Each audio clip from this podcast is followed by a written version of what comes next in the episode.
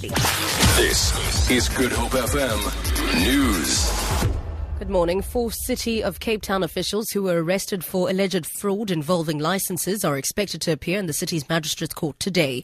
Mayoral Committee member for Safety and Security, JP Smith, says the men fraudulently issued licenses to taxi operators who had outstanding warrants of arrest. Len Arendse reports. Smith says the officials allegedly accepted bribes of more than 100,000 rand. He says seven officials were investigated over the past two years, but three have since resigned. The men were arrested on Monday afternoon. The city says it will also pursue criminal action against taxi bosses who were part of the equation. It says it will ask provincial government to withdraw the operating licenses of guilty taxi owners. Len Arendse, SABC News, Cape Town. The family of Archbishop Emeritus Desmond Tutu hopes he'll be discharged from a Cape Town hospital this week.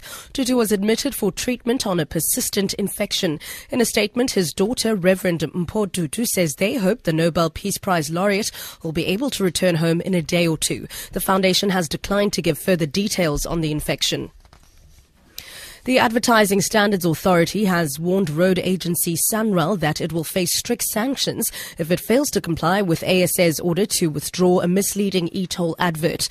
The ASA found that the radio commercial was misleading in that it suggested that the new e-toll dispensation and associated discounts were already available to motorists. However, the 60% discount has not yet taken effect. Dispute resolution manager at the ASA, Leon Grobler. It created this impression. It didn't give you the clarity clarity of the fact that these new discounts with various, you know, reject, re- reductions in rates and whatnot have not actually come into place.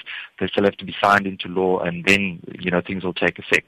If there are repeated instances and further breaches, there are various other sanctions we could look at. It could include the removal of it or the pre-approval of the advertising at the cost, etc., etc. NASA scientists say. Th- their flyby space mission to the dwarf planet Pluto has been a success. The probe made contact with Earth after completing its journey to the furthest reaches of our solar system. The BBC's Jonathan Amos reports. New Horizons had to cut communications with Earth for 22 hours while it concentrated on gathering as many images and other types of science data during its close pass of Pluto.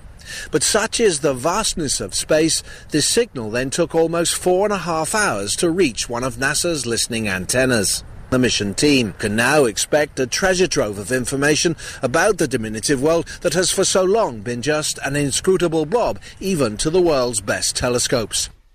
And now on the currencies market, the rand is trading at 12 rand 36 to the US dollar, 19 rand 33 to the pound sterling, and 13 rand 59 to the euro. Gold is trading at $1,154 and the price of Brent crude oil is at $58.75 a barrel. For Good Hope FM News, I'm Sibs Matiela.